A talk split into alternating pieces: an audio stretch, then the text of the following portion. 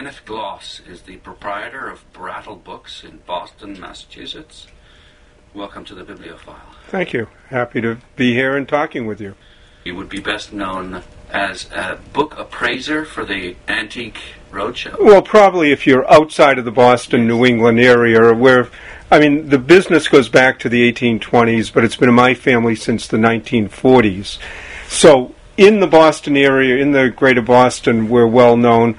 Nationally, though, I do appraise, and my wife also appraises for the Antiques Roadshow, the public broadcasting, which is a lot of fun to do, and and so on. It's a great way for me to travel around the country, see people, meet other people. Actually, the other appraisers are a lot of fun too.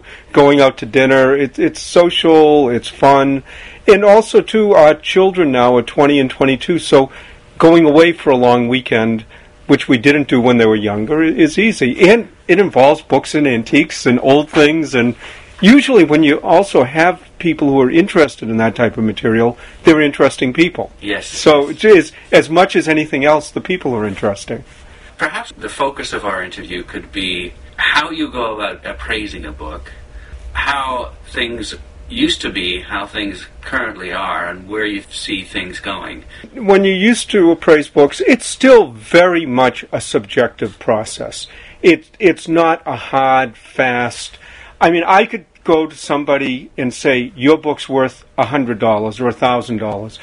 A colleague of mine could look at the exact same book and say it's worth $125.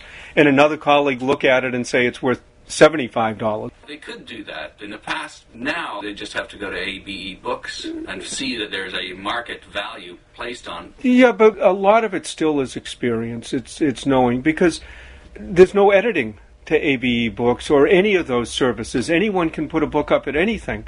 I mean, I can take a hundred dollar book, put it up tomorrow at ten thousand dollars. Someone will look at it the day after tomorrow and say, "Well, it's a ten thousand dollar book." So that really doesn't have that much to do with it. It's a guide. It's a tool, and some people with a tool can smash their fingers with a thumb. Other people can make fine cabinetry. So again, a lot of it is experience and know-how one of the things that I tell people to look at first is not the price, but how many. If you go online and you find 300 copies of a book out there, and they're priced from $5 to $5,000, and essentially they're all the same, you don't even pick the middle. Because if you were buying the book, would you pick the $1,500 one? Would you pick the $5 one? So, one of the first things I say to look for is how many, because if there's loads of them, that means they're not selling, essentially at whatever the price is. And then if there aren't very many, just a couple online, well, then you know it's a harder to get, a little bit rarer. But it still comes with experience. Someone calls me and says, This is in mint condition and perfect and wonderful and so on. And then you ask and you find out it doesn't have a dust jacket, has a couple of wormholes. And they go, Yeah, but for the age. The minute someone says to me, But for the age, the minute they say, But, then I know, okay, what's wrong with it? So and that nowadays can make such a huge difference in the price. I went out yesterday, uh, looked at a lady's set of Audubon quadrupeds. She called me. I we talked about a price. When I got out there, there were six plates missing. I still bought it. I still paid in the thousands of dollars, but it, w- it was a disappointment to both of us. But if she had put that online, she had checked online, she had seen complete, beautiful copies, but it wasn't what she had. So the online the the check really does make a difference but for the person who knows what they're doing knows how to read these things has some idea of what they should be seeing going online is a terrific tool it's it's wonderful it really brings a lot of knowledge the other thing now with the auction records and all of that online and also on a disc you know we used to have a wall literally a wall of auction records that you would go from book to book to book to book, and it would take forever. Now you type in two keywords, out pops the auction record. If you're not quite sure who the author was or what the date was, you can get enough keywords in. So that's made the process much easier. Plus, you, you know in the auction you can rely upon the description of the book as being accurate. In most cases, yeah. In 99.9% of the cases, you can rely on it. Of course, you know, when people are entering. I know a lot of times when I'm buying a book for a customer, and I go and check one of the online services to find the book, many times I don't always buy the cheapest copy. I'll buy a copy that uh, I know who the dealer is. And I know if that dealer is describing the book that way, that's the way it's going to come. As opposed to, you know, people who might not know what they're doing. And then there's fraud online, you know, people who outright are there to defraud you and, and but there even more the problem is there are just so many people who don't know what they're doing which is which is why it's beneficial and again it's self-serving in a way but if the bookseller is a member of uh, the uh, ILAB or AABA that they have a code of ethics yeah, in, in ABAA, you have to be in business, you have to be recommended. I mean, there's a whole vetting process. Not to say that it's absolutely perfect, but at least you know that there's some recourse. There are people to get in touch with. In in many most cases, our reputation is worth much much more to us than any one buy, one sale, one thing, and that's in you know very much in the minds of every dealer who's a member. So yes, that is important, and also too just the experience. You know, a lot of people say you can go online now and this, but the experience that a dealer can help you with in directing you and saying if you're interested in this you should be looking for this and this.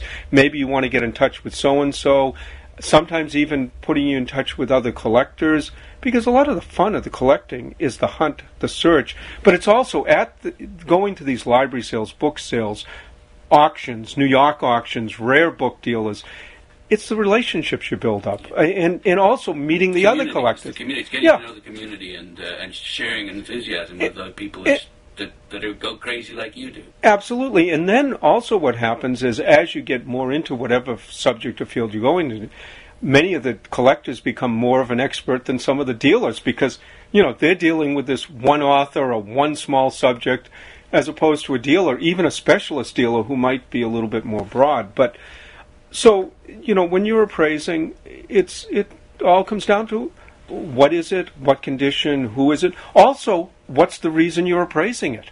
You know, if you're appraising it because you're buying it as a dealer, obviously there's a profit margin built in. Mm-hmm. So it's going to be somewhat lower. If you're appraising it for insurance values, well, if you're looking at someone's collection and they want to replace these books and they want to make sure they replace them, you tend to go to the higher retail value if you're appraising it for estate or insurance uh, or, state or, or tax deductions. They're all in the same ballpark, but there can be reasons behind the appraisal and why something might be appraised at one price or another, and it can be the exact same item. What's interesting, though, is there's could be a conflict of interest in a sense, as you say. You've got different motivations behind the, the appraisal. One, in one case, you want the price to be as low as possible. In another, you want to help your client by making it as high as possible. Well, yeah, whenever you're buying and selling and so on, you know, obviously you want to be fair, you want to make a profit, and there's always the, the conflict there. Usually, though, if I'm called in to do an appraisal and being paid for the appraisal, then I eliminate myself from being a buyer in that case. Matter of fact, many times I specifically will not do an appraisal because I'd much rather, you know, our business really is buying and selling books. I'd much rather someone else do the appraisal and then come in and buy the books. Or sometimes if you do the appraisal, you can act and help the person place the books, maybe sometimes on a commission basis or so on.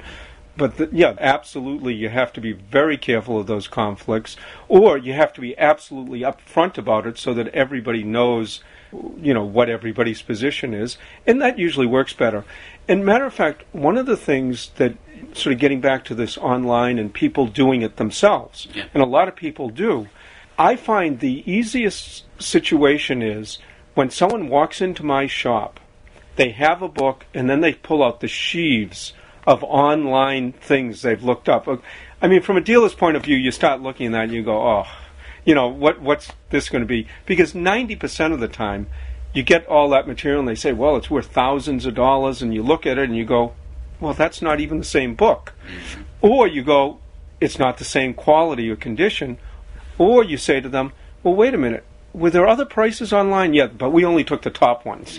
The best situation I've found is when the person has all that printed out. What they have printed out is about right. You look at the book they have. The book is actually the book that they're talking about, and, and then you can in the right condition. Yeah, in the right condition, and then you can say, well, okay, it's a five thousand dollar book. I'll pay you three thousand dollars or thirty five hundred or two, depending on how fast it will sell, and you can work with the people. The frustrating point is when they come in with all of that, they think it's a five thousand dollar book. It's actually a pretty good five hundred dollar book. But at that point, you can't offer three hundred dollars because feel insulted. uh, yeah, or or they feel taken advantage of, or so on. So it's it actually the best case scenario is when they've done their own research and it's ac- accurate, And- and- Which is rare. Which is rare, and that that's something that you you can uh, work with. But let's get back then. Sorry, because I jumped ahead. Let's take the the. Uh, it's called the Antique Roadshow, is it? The Antique Roadshow, yeah. You are provided a book that you then are responsible for evaluating. Well, what Can you take us through the process of what goes through your mind and the things that you do? Well, what happens on that show? Remember, that show is television. It, it, it's an entertainment. It's a great show. It's a lot of fun. And everyone's waiting to see how much is it worth. Yeah, and, and you know, and I can speak as an appraiser on the show. I can't speak for the show, but you can go there and not, no one can bring anything good, particularly, and you don't get on TV. So as an appraiser, you're not only looking for something that's good, but the person. Sometimes it's the character. But if a person comes in and they have a hundred thousand dollar book, and they've done loads of research, they know everything there is to know about the book, they know exactly what it's worth, the not gonna be appraiser well the appraiser can't add anything to it whereas if somebody comes in and it's a really good item and there's a story behind it and you can add something to it even if they know a fair amount but there's something you can add as an so in assess- essence when you're doing those type of appraisals you're looking for the story and the entertainment value as much as the appraisal Okay, well let's let's take TV out of the equation. well, that that we do all day long. Matter of fact, when I leave here today, I'm going to give a lecture. At the end of the lecture, people will bring up books to appraise, and I look at those books at my lectures, my talks, or people bring them in. First thing you look at is you see what the titles are. What are they old, new? Do they look like good copies or not good copies? Is the author someone who sells? What's the edition? Si- sizing up the person a little too. To, you know, what are trying to see what their expectations are. Will they be good to deal with, hard to deal with? Are you ever going to make them happy, no matter what? I mean, all of that is going through through your mind. Basically, most groups of books that people bring in or individual books, it's a very fast process. You look at it, you've seen it a million times. It's probably in most cases not a rare book because by definition, rare books Don't are show up so often. don't, don't show up so often. Can we get some specifics here? Perhaps some titles that you would see quite frequently. Well, the, the types of People think maybe worth something that really they're not. in this area in New England, there are a lot of people who have old houses, old places, and they come in with 100, even 200 year old books. Uh, a lot of times they'll come in with editions of Longfellow, Whittier, a lot of the New England authors. They've been well read, well used. You look at it, you know it's not quite the right edition, or even if it is the right edition, it's not in the condition, and you know that almost immediately. One of the things I've learned is you don't look instantly and say no.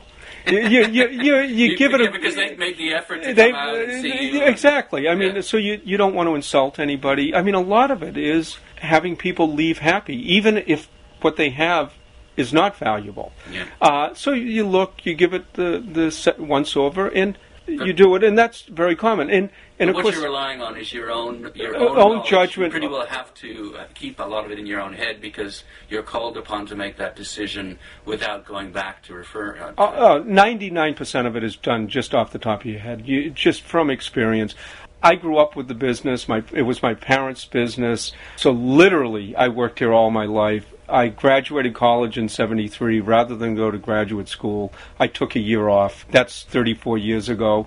So I mean, I've been doing this constantly. But one of the things, though, that and then once in a while someone will bring in something that seems a little more valuable. You have to check. We have a large reference section here. We'll come down with the book, double check uh, Huckleberry Finn. Is it the right issues, the right points? But what are the right issues? Well, on Huck Finn, there's a uh, uh, misspelling of the word was and saw. There's a, an illustration listed on page 83 as so Specific specific, little points that can make all the difference in the edition. What I tell people is nobody remembers all of that, but I know what l- reference book to check and look up. It's like Sam, what Samuel Johnson said. There's two kinds of knowledge. The Yeah. ones you got in your the stuff you've got in your head, and the information that you know where to get it from. And absolutely, and there's a lot of times. I mean, there are other book dealers in this area or around the country who I know, and maybe I know that they just put out a catalog on Mark Twain, if, since I mentioned Huckleberry Finn, and I can call them up and say, "Look, I've got this one here. It doesn't seem to be quite fitting everything. Do you know anything about it?" So yeah, I know where to call, who to call, what to do. There were a lot of times too. This actually is was surprising when I first started doing a lot of the appraisal and lecturing and so on. Is that when you tell people things aren't worth anything, they're thrilled. They're actually very happy, and well, uh, I can even see by the frown on your face that that that. What what happens is many times an older couple or an older person will come in and they'll have a children's book or a book like that, and you look at it and you say, it's nice, but it's worth a couple of dollars. They go, great. We want to give it to our grandchildren. And if you had said it was worth a few hundred dollars, it's too expensive to give to them. It's not valuable enough to change anybody's life. It actually becomes a problem. if you said it was worth $20,000, well, that's a different story. But when you say, oh, it's worth a couple of dollars, they go, wonderful. Because what they really wanted to do was just have the assurance that they could give it to their children, grandchildren, make the gift of it, and so on. Another reason, when we were talking about that, I actually do look at the books, and this is uh, uh, an example. I was at a uh, talk, and someone I saw coming down the line had a copy of Catcher in the Rye, but it was terrible. I mean, it was in really lousy shape. And the cover, of course, is, is what you need. Well, the dust jacket wasn't there. There Oh. was uh, even that, and I was all set. You know, sometimes you get a little full of yourselves, and you go, "Oh, that's nothing." You know, I don't even have to look at it. But I don't do that. I've learned. and of course, they opened it up, and there was a long inscription to their grandparents from J.D. Salinger. Ooh. So, you know, it's probably worth twenty-five, thirty-five thousand or more dollars at the time. So, you look. You always look. There's always that Isn't it funny one. too? Because you're just talking about that. When when one does go searching through the various garage sales Yeah. and whatever, even if it isn't in the greatest condition, as you say, that's the thing that one a collector will always do is to, to look to see because you never know. That kind of surprise is such a that's part of the. Well, that's part of the fun. Of course, if you're going through like auctions or that, and you spot something like that, you hope nobody else sees it.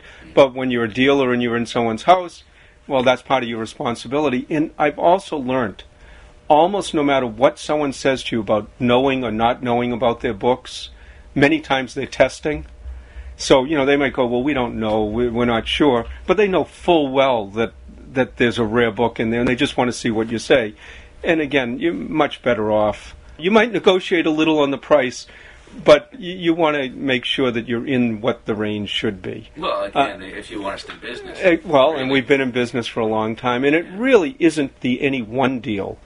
It's always the next deal. You go into someone's house, they're happy. Well, maybe their neighbor is the one who really has the great books, or their relative, or their friend. So it's always the next one, and and it's always for me that sort of Jim Hawkins on Treasure Island. Uh, I went into a house. They were getting rid of some old uh, trunks and you know whatever at the end. Just before throwing them away, they held them. It turned out at the bottom of the trunk was ten letters of Thomas Jefferson, John Adams, They- Madison they Monroe. they well, they the reason they ended up with me, they then decided they wanted to donate them to a historical society. The historical society said, "Well, we'd love to have them, but do you know these are valuable?" They referred them to me, and it actually worked out great all around because the letters ran into the hundreds of thousands of dollars. But the historical society wanted a few specific ones. They ended up donated those to the historic, so they were happy. The people were happy; they got money. I was thrilled because we got some great letters that we made a profit Oh, on. But uh, win, I- win, win. it was uh, one of the letters. Uh, Thomas Jefferson was talking about how to treat traitors and terrorists. And I mean, literally, he was talking about the War of 1812. But I felt like sending it off to some places that they could have used it. So you run into things like that. And even though I deal with letters of Washington and Lincoln and Jefferson. Still, when you're sitting there holding a letter that you know that Thomas Jefferson held or Albert Einstein held, or it still sends tingles. Uh, and even though I deal with them, so it's it's that's the part of it too. It's a lot of fun. And why is it fun? Well, it's always the hunt, the find, the interesting people. There's always a story behind it. I love stories. And then find buying it, finding the right person to sell it to. It's a business. Now, one thing I always tell people, though, you know, a lot of people hear about the romance of the used and rare book business. I'll tell you, if you forget the fact that it's a business, it doesn't last too long. Well, and So- that's in fact something that's quite sad and tragic is the number of used bookstores that are closing down. Well, I my prediction would be of the general used secondhand bookstores, especially in cities. Five years from now, eighty percent of them will be out of business. We hope to last by attrition. you know, uh, the last man standing or last store standing. And the reason for that, well, first of all, up until a few years ago, the reason for it was a lot of the inner cities, the property value has gone way up, the rent has gone way up. Uh, old bookstores are not efficiently run in most cases, and they can't afford the rent. Uh, The building we're in now and the lot we have next to it where we sell our cheaper books, we own the property. We It's- bought them You in know, it's the. funny. I was just mentioning. I was talking with Patrick McGarren in Ottawa. He's, it's the same thing. He happens to own the building, Yeah, well, which seems to be the, the you. You guys are the ones that are staying in business. Well, we bought yeah, we bought this building in the early 80s. There's a whole story. I mean, when you're in a family business and my father was still alive then, he died in 85. The process of how you go about making those decisions and how you work with your family can be a lot that's that's a whole other uh, situation. But the other thing, of course, that's really accelerating that is the internet. We had a colleague who uh, tells the story. He, a rare book dealer, and he just needed a book for reference. In other words, he was cataloging something. He needed a biography just so he could help with the. He didn't care what the condition was. He didn't care what it looked like. He just needed to quickly get some material to write his thing. He asked one of his assistants to go online to see, you know, buy the cheapest copy you can buy. And his assistant came back about 20 minutes later and said, "Well, there's one for a penny." And he goes, "Is there a phone number?" so he got on the phone. He called this person up. And he said, how can you possibly sell this book for a penny? And the man said, I'm a retired teacher. I live in the Midwest in a small town. I get my pension. Everybody in town knows I like old books. So they just, when they read them or when they're done with their books, they put them on my porch. He says, I put them online. I charge actually $6 for the postage. It actually costs about 3 I sell a few hundred books a month. You know, at $3 a piece, that's 5 or $600. And, and I like it, and it's fun. But a store absolutely cannot compete with that. What I liken it to be is if you really think of used and rare bookstores, what what the customer is really paying for beyond some advice and knowledge is the gathering together process. In other words, what what I'm doing in my store is going out all over the New England area primarily, but even around the country, and buying books and gathering them together and getting them in one spot so that when you're looking for something, you find it. And that's what you're really paying the premium for. The internet the convenience the factor. con- convenience in, in a way, it's a bit like a newspaper. A newspaper pulls in all sorts of different stories and puts it into the same place, Right. so that you can efficiently go through what. Yeah, and, and so on. But the internet is much more efficient at that gathering together process now. It has brought prices way, way down. Even things like we used to sell lots of old Life magazines and that type of thing. We actually just about stopped selling them in the last six months. People would come in, they'd buy them for a birthday present. They'd pay $20. I mean, it was a great present, you know, the birthday. Well, nowadays, you can go on the internet and get every one of those magazines. They're not any cheaper, but rather than driving into downtown Boston, paying for parking, maybe taking the subway in, they can just go click, click. Two days later, it comes to their house. It's more efficient. It's easier. So, what do you need the bookstore for? And that's, I think, ultimately where between rent, overhead, I mean, we pay health insurance for our employees. We have eight or ten employees.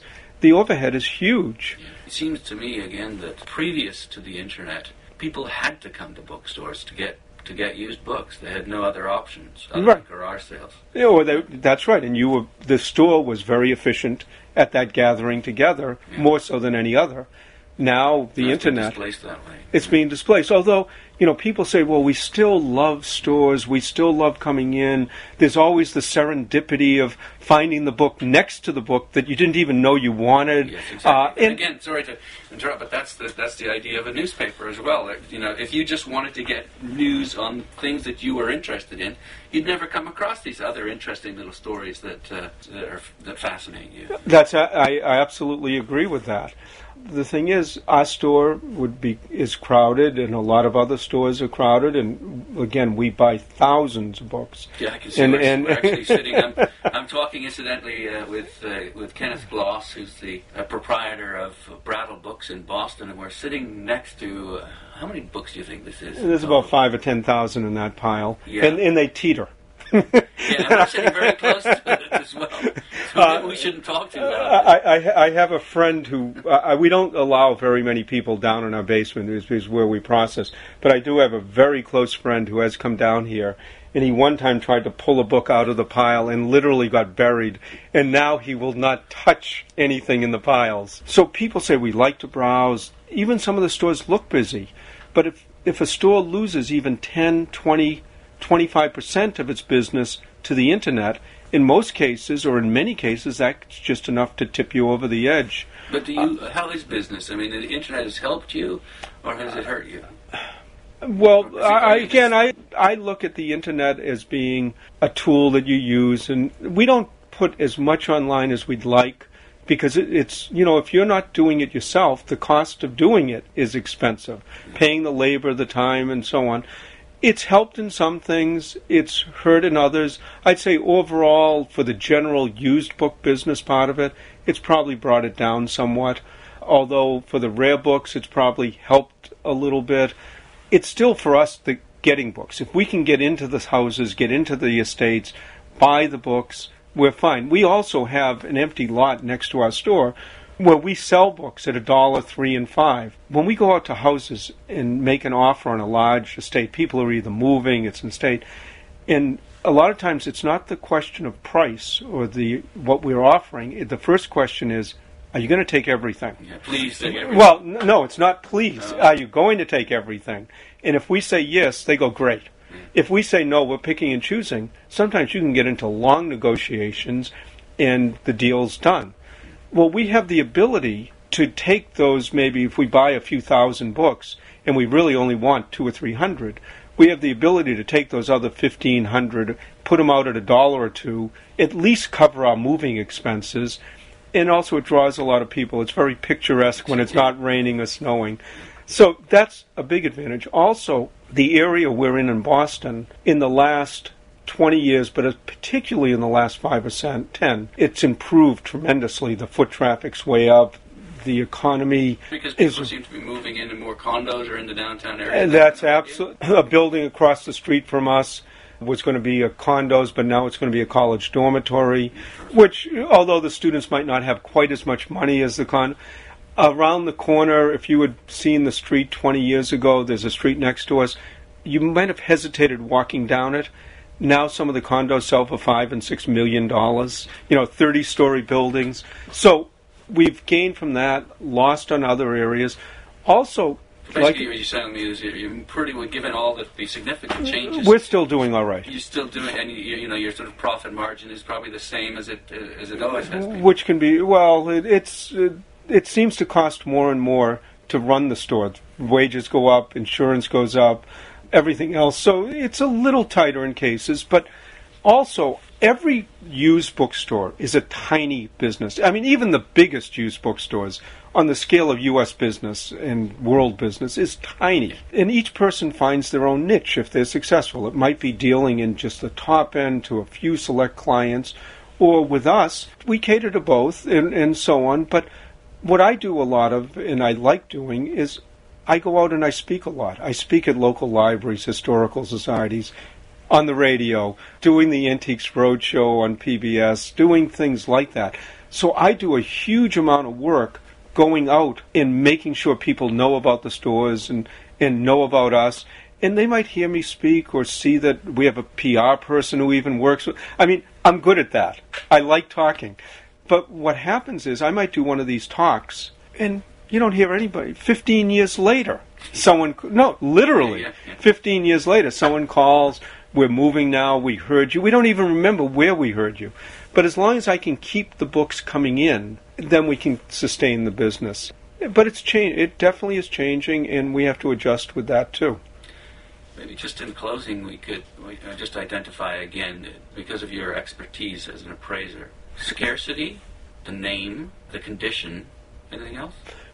Yeah, the subject sometimes. Scarcity doesn't mean valuable. Rare does not mean valuable. I can have a book, you know, maybe one of my relatives wrote a book of poetry, had 50 copies of it, gave it out to my, fa- signed it, inscribed it. Well, that's incredibly rare. Try to find a copy of it. It's impossible. But nobody wants it. So it doesn't necessarily translate to valuable. On the other hand, there are some books like some of the Dickens or Twain or even Hemingway or Audubon that if you've got the money, I can buy you the copies. I could probably even buy you multiple copies. So they're expensive. There are a lot of people who look for them. It's supply and demand, which almost everything is, but that makes a difference.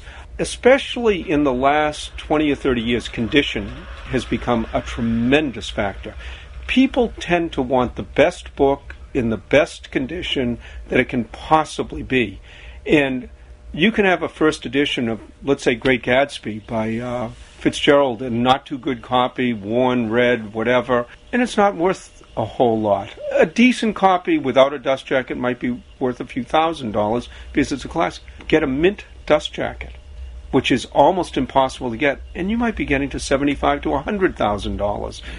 You have Seventy-five percent of the value typically is in the in the dust jacket. well, but in that case, But in that you, case, in much, that much case more. even more because first of all, it's a classic. A lot of people want it, but also that dust jacket happens to be very poorly made and subject to fading and falling apart. So you even have to know on this book the dust jacket's even rarer because it wasn't well done or made. Uh, so that gets into it a little.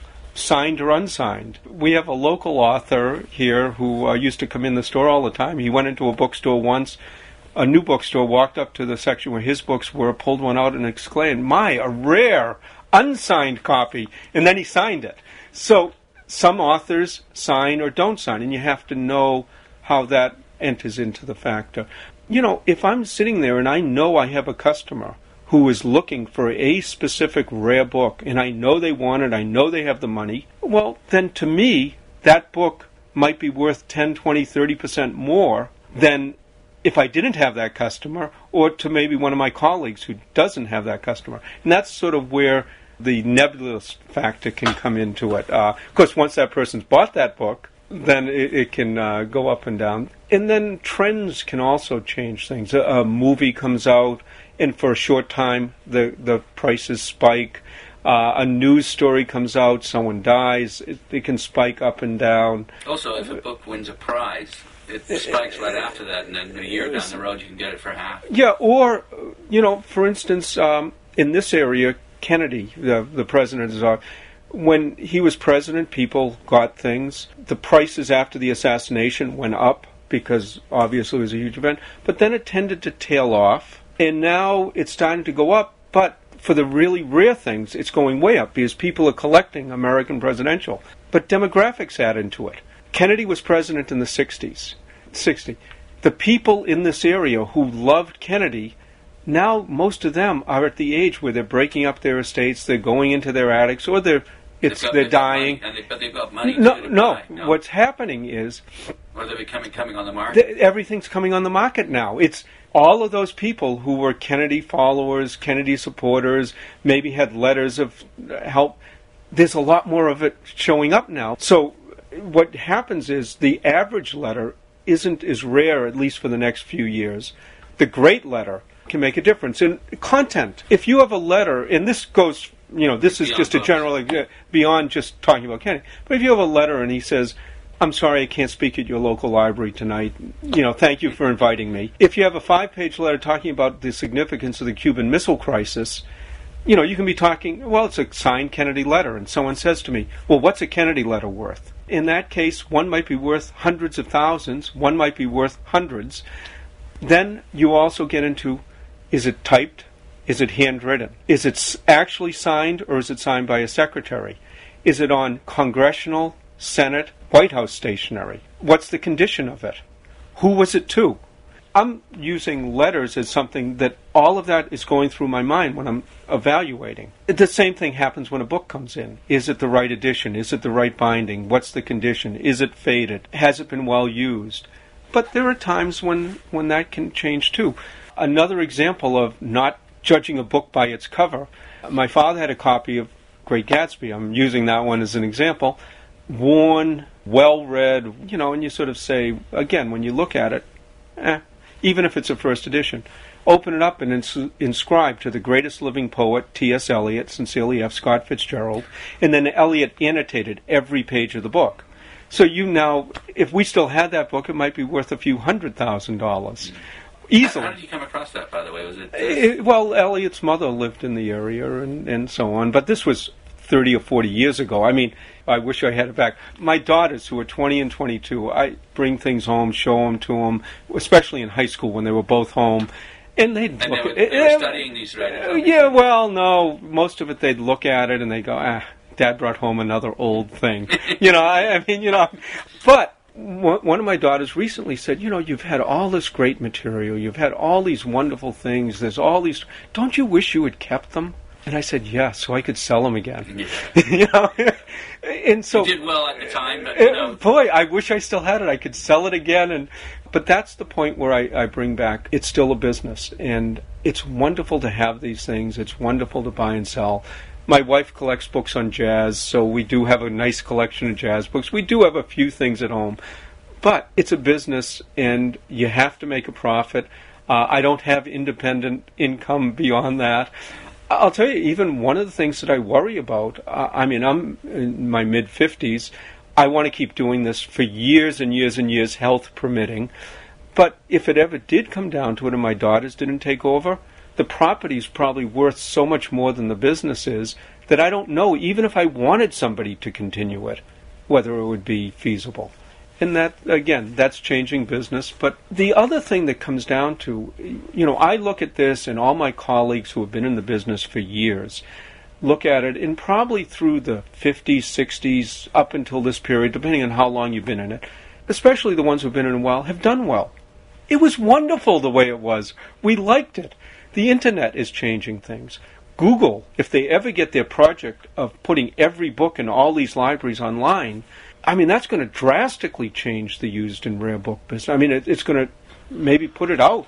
they're taking those and you know they're just doing fa- facsimile copies and those But- available on demand. Right, but they're available. So if a student needs to read it, a researcher needs to read it, you In still. one sense, it's wonderful. It's wonderful Yeah. to have this access to the Yeah. information. But as you say, from your perspective, if for my, you know, but for society in general, it's a good. it maybe it's not the worst thing in the world. But for the used rare book dealer that I like doing, and the people who like to feel, touch, collect, and so on, I don't know what the future will be, and I don't know whether it's better or worse overall. I think there'll always be collectors out there who want the book. There'll always be research libraries out there because there are a lot of things you can tell about the quality of the paper, the binding, the material of how a book was made. tells you a lot about the time, the era, the book itself, how different editions looked over time are important, and can make a wonderful collection. different audiences, obviously, because there's Right. an audience for the content, and then there's an audience for the, the, the hist- historical Right. value and the collectible value. But you get the people who just need the content. I was talking earlier when you were talking about appraising of the uh, auction records. They used to be a wall of books. It's on a CD-ROM now. I can put And it in my saved you so much time. A- and I can put it in my pocket and carry it with me. Uh, you know, now it's gone online. I can take my uh, camera or phone, camera, phone, internet access, and they're still not quite fast enough. Give it a year, and I'll have this little tiny device that will instantly get me that information. Uh, that seems awfully good to me, but uh, it sure makes all the old copies of the auction records not worth anything. And that's a general change. I hope to be doing this for a long time, and I'll keep the business going. Wonderful. Well, thank you so much for taking the time to talk to us. Well, thank you. I appreciate it. Kenneth Gloss is the proprietor of Brattle Books in Boston, Massachusetts.